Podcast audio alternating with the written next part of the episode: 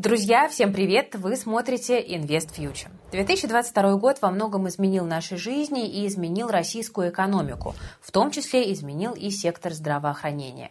И сегодня мы с командой попытались разобраться, как повлияли санкции на здоровье россиян, есть ли у российской медицины будущее и кто может это будущее обеспечить. И до этого российскому здравоохранению приходилось непросто. За 2020-2021 годы ожидаемая продолжительность жизни в России снизилась на более чем три года. И можно было бы сказать, что дело только в ковиде, но это не так. Проблема в том числе и в уровне развития российской медицинской системы. За 2021 год дополнительная смертность на 1 миллион человек от всех причин оказалась выше почти в 5,5 раз, чем в старых странах Евросоюза. Это не мы выдумали, это статистика Всемирной организации здравоохранения. Во всей Европе ситуация хуже только у Сербии. Даже у более бедных Румынии и Молдавии ситуация лучше. За последние годы в России избыточная смертность сильно очень увеличилась. Причем э, не только из-за коронавируса. Какие тут причины? Что послужило главным триггером того, что так много россиян сейчас умирает? Но дело в том, что понятие избыточной смертности, оно включает разные факторы. Но надо понимать, что первоочередные, э, первоочередной вклад, первоочередные причины этого – это все-таки распространенное заболевание человека, да, которое приводит к увеличению числа, э, то есть когда смертность начинает э, превалировать над рождаемостью. Ведущими классами заболеваний у нас являются инфекционные, сердечно-сосудистые заболевания, онкологические заболевания – ну, в меньшей степени это дорожно-транспортные происшествия, отравления, но они также вносят свой вклад была тяжелая эпидемия гриппа. Когда тяжелая эпидемия гриппа? Всегда. В общем-то, нас сопровождает какая-то избыточная смертность. А вот. Э, э, здесь в группах риск также люди с соматическими определенными заболеваниями, да, и так далее, так далее, так далее. Этих групп риска очень много. Конечно, вклад ковида был огромный, потому как это не потому, что не было других заболеваний, а еще и потому, что локдауны привели к тому, что многие люди не получали помощь плановую, а, в том числе онкологическую помощь, возросли а, другие инфекционные заболевания, например, корь в связи с непроведением вовремя вакцинации, а, рост э, социально значимых заболеваний, то есть, например, сердечно-сосудистых.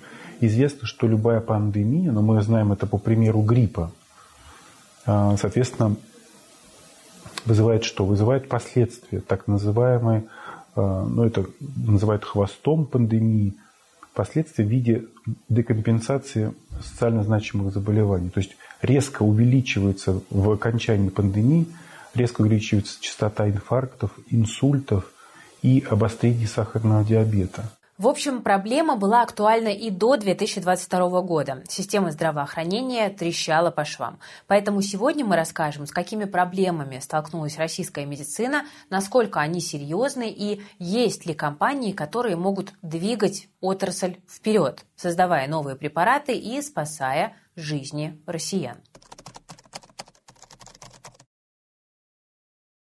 Санкции, наложенные на Россию, практически не затрагивали сектор здравоохранения. Это и логично. Оставлять простых людей без лекарств и медицинского оборудования довольно-таки бесчеловечно. Но многие комплектующие в медицинском оборудовании могут иметь свойства двойного назначения. Ну, например, те же самые чипы, которые используются в безобидных аппаратах, могут использоваться и в военной промышленности.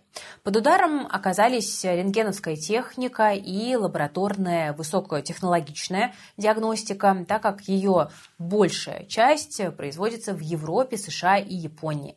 Проблем нет разве что с аппаратами УЗИ. Они производятся в дружественном Китае. Отдельные производители полностью ушли с медицинского рынка. Другие компании остались, но вынуждены сократить объем поставок. Так, немецкая компания, мировой лидер в производстве оборудования для анестезии и реанимации, практически прекратила поставку аппаратов искусственной вентиляции легких, мониторов пациентов и другого оборудования из-за невозможности согласовать экспортные декларации с таможенными службами Евросоюза. Многие компоненты и принадлежности запрещены для ввоза в Россию. Усложнились логистические маршруты. Резко выросло время доставки. Это повлекло за собой увеличение стоимости, Месяц или два, пока оборудование движется в сторону клиента, одна из сторон сделки кредитует другую.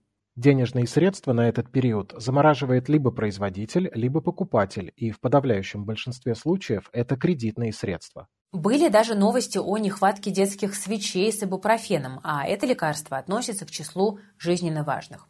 Учитывая, что расходы на здравоохранение относительно ВВП у России низкие, неудивительно, что мы сталкиваемся с целым рядом серьезных проблем.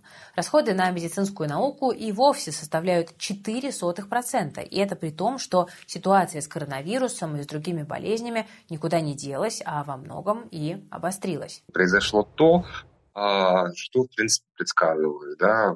Популяции вирус, э, циркулируя определенное время, приобрел немножко другие качества. Да? То есть он стал более заразным, но менее опасным. И превратился из э, ну, опасной какой-то инфекции в сезонное э, заболевание. Лечение каких болезней сейчас становится либо очень осложнено, либо невозможно? И в целом, какие у всего этого есть последствия?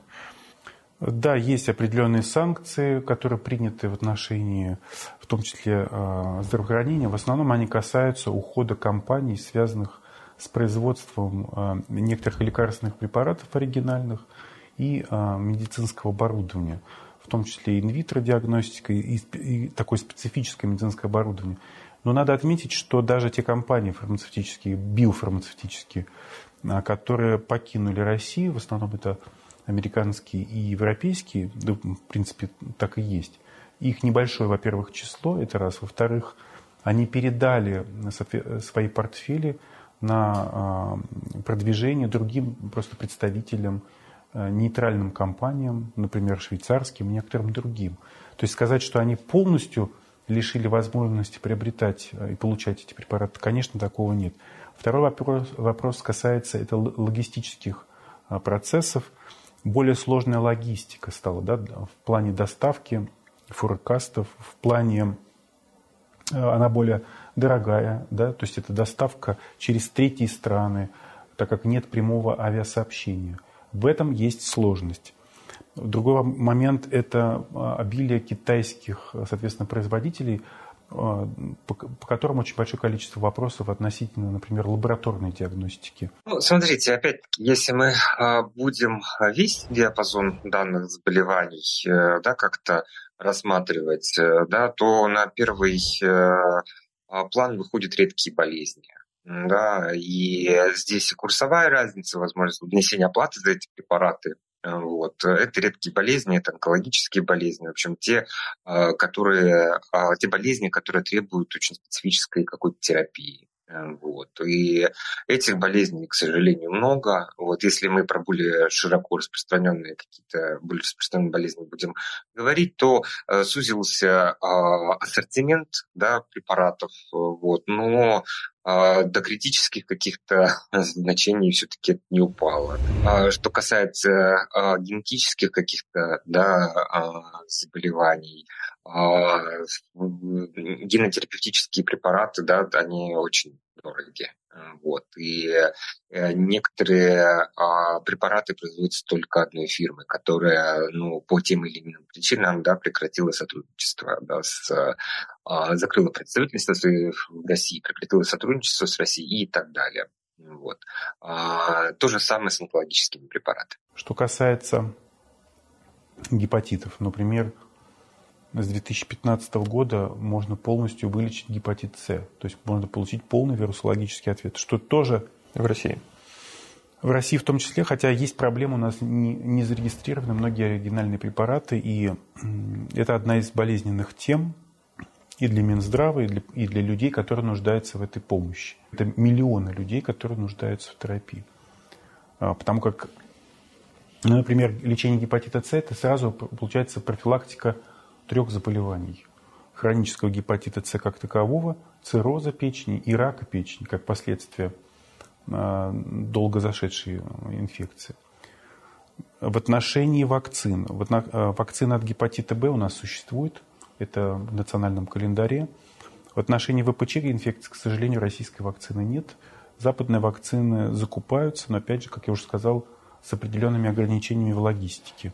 Пандемия ВИЧ-инфекции, ну, она очень интенсивно стала развиваться с 90-х годов в России и приобрела масштаб, конечно, национальной угрозой. Лечить многие заболевания стало сложнее, несмотря на то, что проблему с нехватками многих препаратов уже пытаются решить. Например, в Зеленограде открывают крупный фармацевтический завод, на котором запустят производство более 300 препаратов.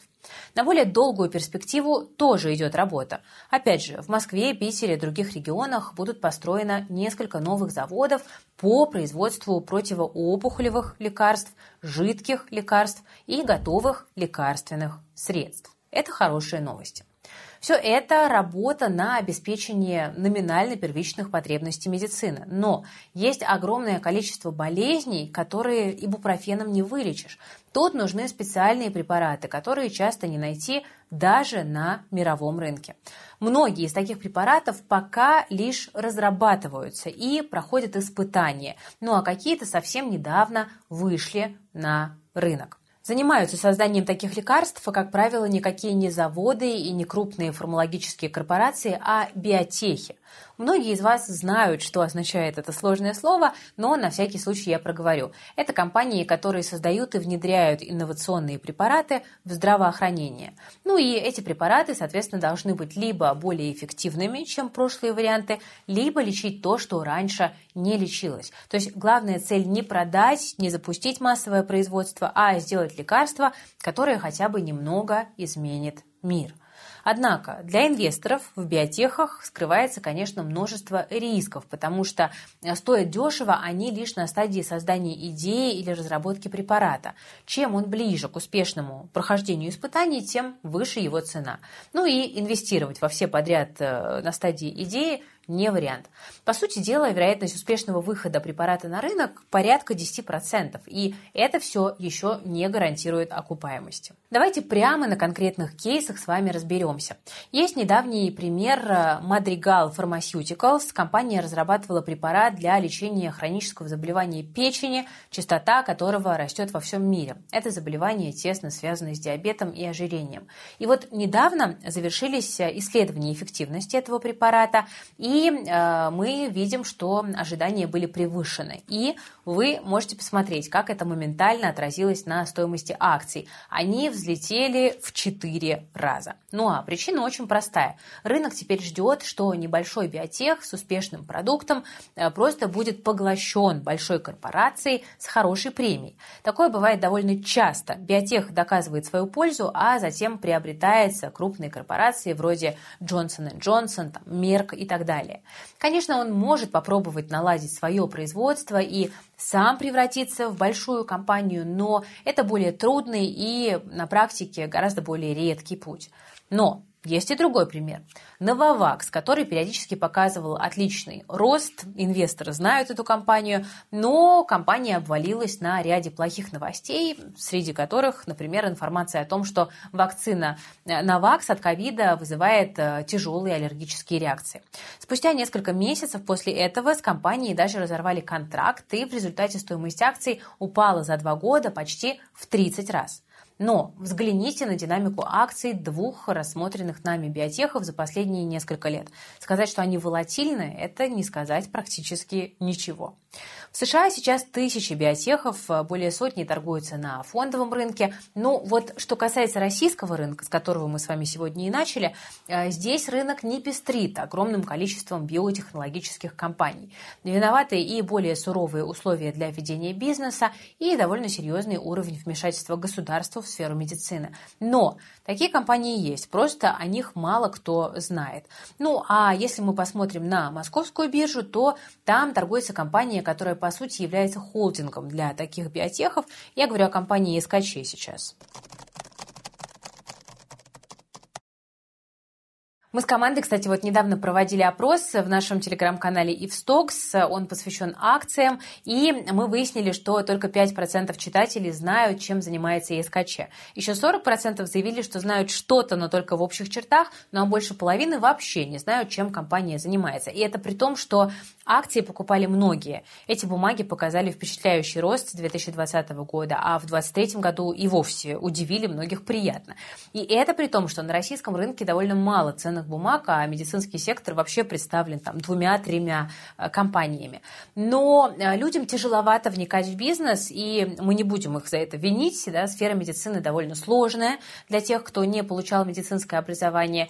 И мы с командой решили сами немножечко разобраться, чтобы понимать бизнес, и попытаемся вам рассказать максимально понятно о компании. В общем, ESKC не просто скупает стартапы, она их создает, помогает анализировать рынок, предоставляет бизнес-сервисы, помогает привлекать капитал, ну а также рекламирует, помогает заключать контракты, налаживать производство и так далее. Институт целых клеток человека – это биотехнологический холдинг с портфелем разработок, а, который внедряет их от идеи до практического здравоохранения.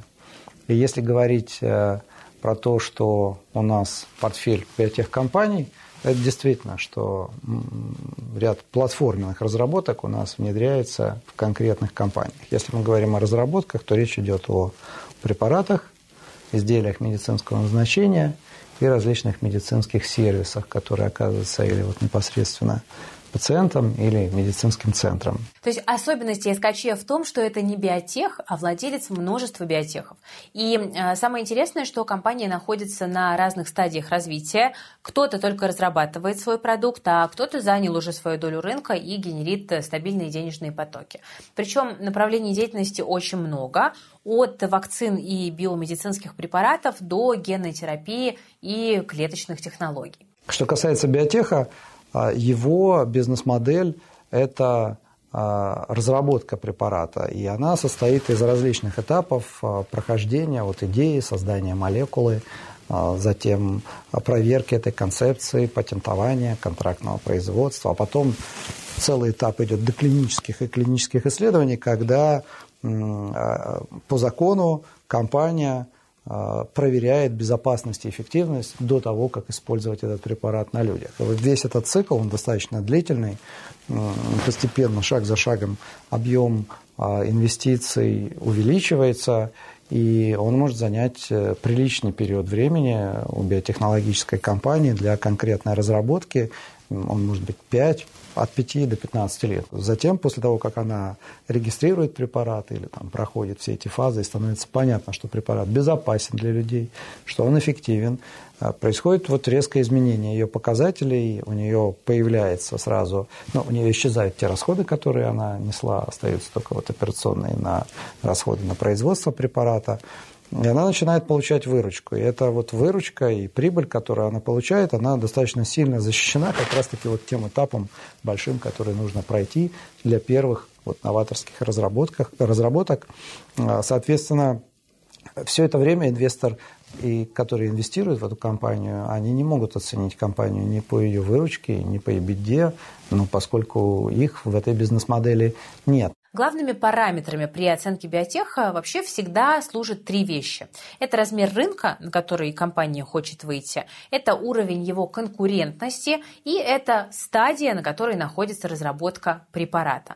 Вот если вам интересно получить полноценную инструкцию, как оценивать биотех, пишите в комментариях, и мы можем записать по этому поводу какой-нибудь обучающий материал э, по оценке биотехнологических компаний с примерами, э, потому что в целом я такие запросы от людей там уже несколько лет вижу, а руки все не доходят сделать.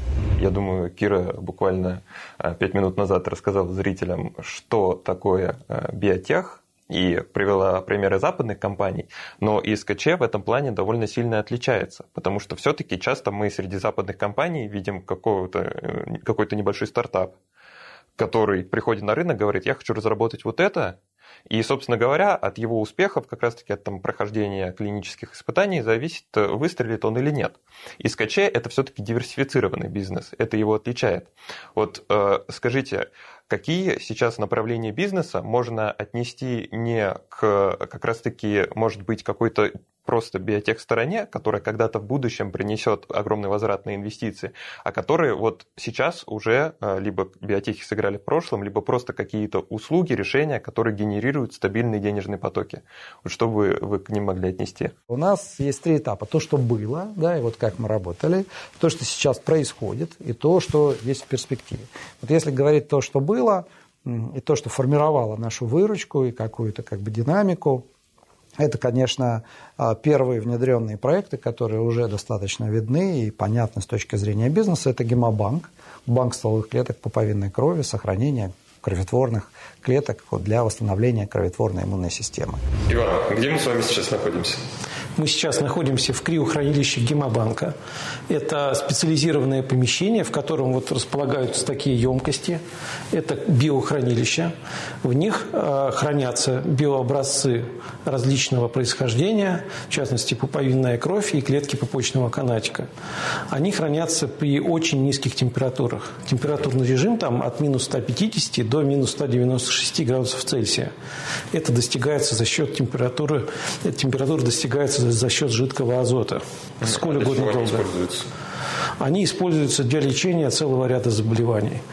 Если мы говорим о клетках пуповинной крови, то там содержатся кроветворные стволовые клетки. Они используются уже достаточно давно а, в лечении, а, например, лейкозов, лимфом, а, тяжелых анемий, иммунодефицитов. То есть это заболевания, связанные с кроветворением, с, с иммунной системой, с ее неправильной работой. И клиенты, получается, кто? А, в нашем банке хранятся биоматериалы людей, которые сами для себя решили сохранить этот биоматериал. В нашем случае, так как мы банк персонального хранения, то это семейные пары, которые ожидают рождения ребенка. Что помогает лечить вот эта пуповинная кровь? Ну, в нашем случае было уже более 50 выдач а, образцов биоматериалов для лечения. В частности, а, были лейкозы. Лейкозы лечились, выдавались, точнее, для лечения старших детей в семье. То есть младшие становились донорами для старшего ребенка. По такой же схеме было лечение э, заболевания под сложным названием синдром Швахмана-Даймонда. Еще была э, анемия Фанкони – тоже достаточно редкое заболевание с генетическим а, патогенезом. Также было много выдач для лечения детского церебрального паралича и аутизма. В этом случае применялись клетки как а, старшему ребенку в семье, так и собственные клетки для лечения того же самого ребенка. Угу. А сколько всего образцов сейчас хранится? У нас сейчас хранится более 37 тысяч образцов. Это самый большой пул образцов вообще в нашей стране. Резюмируя, получается, что родители человека сохраняют кровь ребенка для того, чтобы в будущем она могла использоваться для лечения каких-то болезней. Да, совершенно верно. И эта идеология даже имеет свое название, называется биостраховка. Итак, три направления. Первое, то, что было, это различные медицинские сервисы и услуги, гемобанк, репробанк, СПРС-терапия, генетика, да, это компании уже известные, бренды на рынке, они оказывают услуги пациентам и медицинским центрам. Да. А то, что сейчас происходит, это второй блок, это препараты уже, это а, гентерапевтический препарат Neovascul а, это вакцины, которые, ну, они сейчас еще не дают выручку, но это вот-вот уже это происходит, но очень близко к рынку. И это генактивированные матриксы, которые мы начали уже, как бы они тоже появились на рынке. И то, от чего мы ждем э, будущего развития и будущих как бы оценки стоимости активов, это компании, связанные и продукты, направленные на ген, генная терапия, это также генактивированные матриксы и различные биомедицинские препараты для лечения онкологии, различные новые типы антител, вот. Э, мы в целом будущее видим в основном в препаратах. Да? Хотя там же в будущем еще есть и генетические исследования, и компания «Генетика», которая пока вот раскрыто только с коммерческого рынка, государственного рынка нет. Где мы сейчас находимся? Мы находимся в криохранилище Репробанка. Это криобанк донорских клеток и тканей, а также персонального материала. И кто сюда обращается? А в основном это две группы пациентов. Первые – это те пациенты именно из ВРТ, пришедшие к нам, то есть кто обращается за донорским материалом для лечения да, в ВРТ. А, и вторая группа – это это люди, которые решили там, сохранить свой биологический материал для того, чтобы использовать его в будущем там, для отложенного родительства. Ну или же те, кто решил э, отдать свой материал для благих целей в донорство. И получить за это деньги. А, есть возможность и получать деньги, это так называемое возмездное донорство, а, но также у нас есть программа гибридного сохранения. Это когда часть материала остается для себя в персональном банке, часть переходит в донорский банк. То есть с помощью этого, скажем так, совмещать приятное с полезным. Uh-huh. Насколько в России спрос mm. на это все есть? А, спрос э, всегда остается примерно одинаковый на донорский банк, да, потому что, ну, использование никуда не идет, даже у нас есть чуть больше обращений, просто за счет того, что распространяется сама по себе технология ЭКО, да, клиник все больше по Российской Федерации открывается. А вот персональное хранение сейчас стало больше популярностью пользоваться, ну, видимо, как-то это популяризуется среди молодежи. А насколько вообще конкурентна сфера? В, для именно рэпробанка для нас не очень много, у нас не очень много конкурентов такого уровня, как мы. А сколько ежегодно пациентов обращается? В среднем около пяти тысяч в год у нас пациентов. Ну, э, к примеру, на ближайшие несколько дней у нас у трех врачей полная запись. Угу. То есть это... А количество образцов? На данный момент э, у нас несколько десятков тысяч. А как много вообще э, людей, которые используют хранение своих биоматериалов, э, действительно ими воспользовались?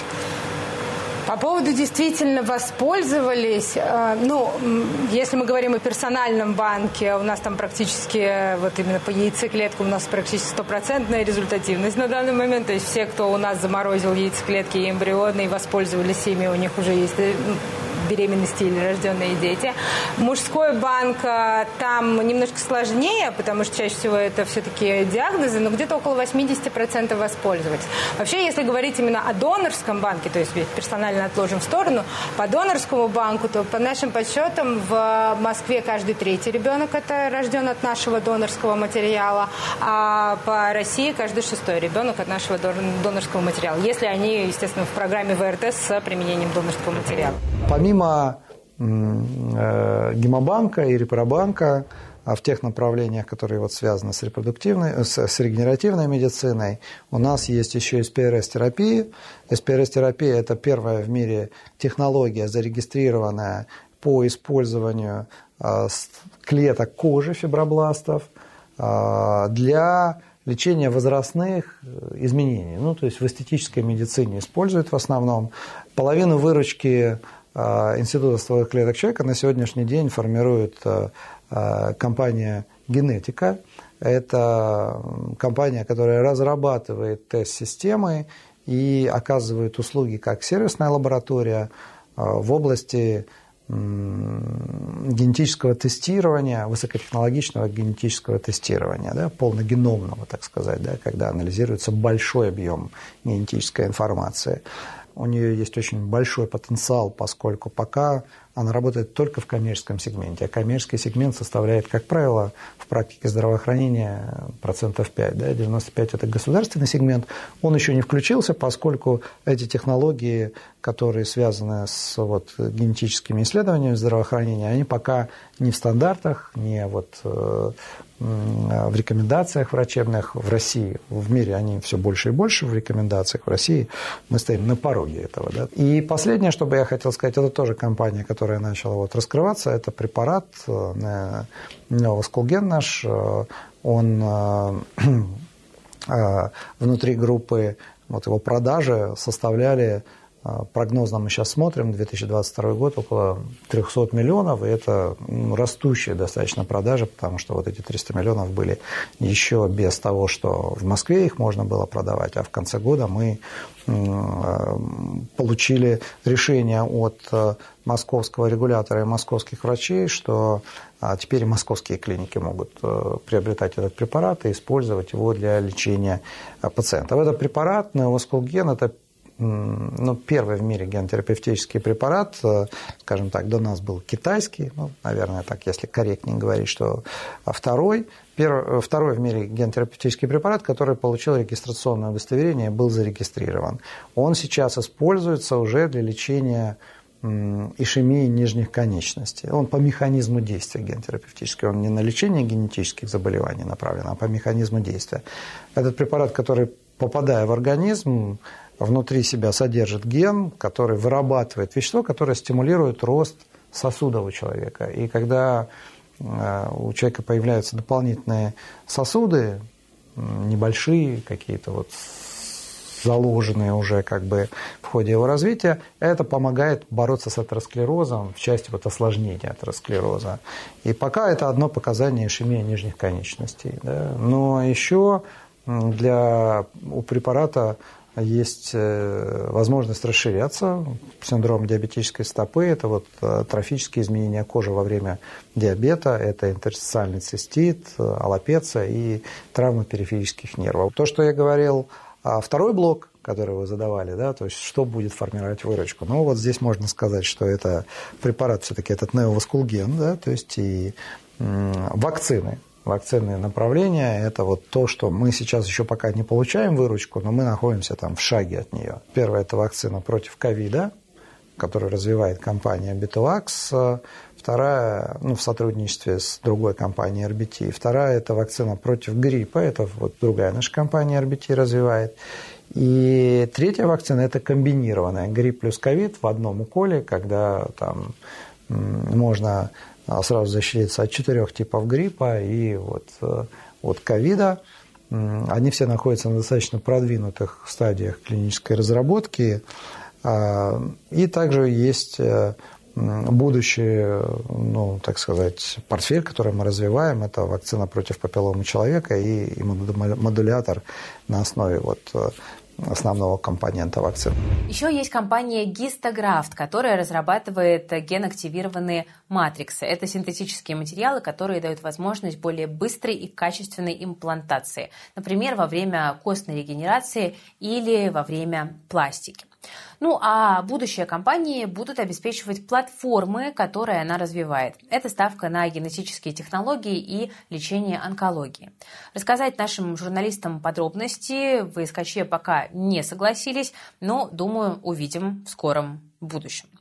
Структуру выручки компании вы можете сейчас увидеть на экране. Значительную часть занимают генетические исследования и генетика и услуги гемобанка. Далее идет инновационный и первый в своем роде препарат Неоваскулген и услуги банка репродуктивных материалов. Наверняка со временем структура будет меняться и становиться все более диверсифицированной, судя по намерениям компании. Интересно, что геополитические проблемы, разумеется, затруднили выход компании с новыми препаратами на западные рынки, но дружественные страны в целом до сих пор остаются открытыми для российской фармацевтики, а, так что это, в общем-то, для ИСКЧ новость хорошая.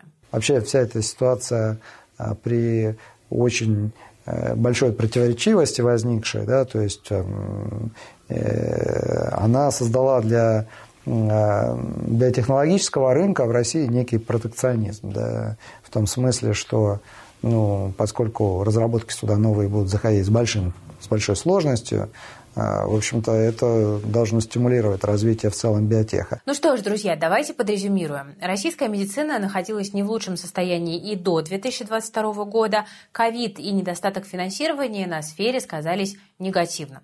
В 2022 санкции не были направлены напрямую на сектор здравоохранения, но все равно задело и его тоже достаточно сильно. И лечение и профилактика множества болезней стали либо затруднены, либо вообще невозможны. Проблемы и ограничения послужили стимулом для развития отечественных компаний, и 7 марта Владимир Путин поручил изучить вопрос господдержки производителей лекарств как раз-таки для того, чтобы дефицита избежать. России есть компании, которые инвестируют в развитие и производство инновационных препаратов. Этот путь явно будет непростым, но отечественные разработки в совокупности с поставками дженериков из дружественных стран могут решить проблему э, дефицита. Ну, вот такой у нас получился практически целый документальный фильм про будущее российской медицины и про российские биотехнологии. Пишите в комментариях, если вам такой формат понравился. Э, не забывайте написать, хотите ли вы разбор о том, как оценивать биотехнологические компании.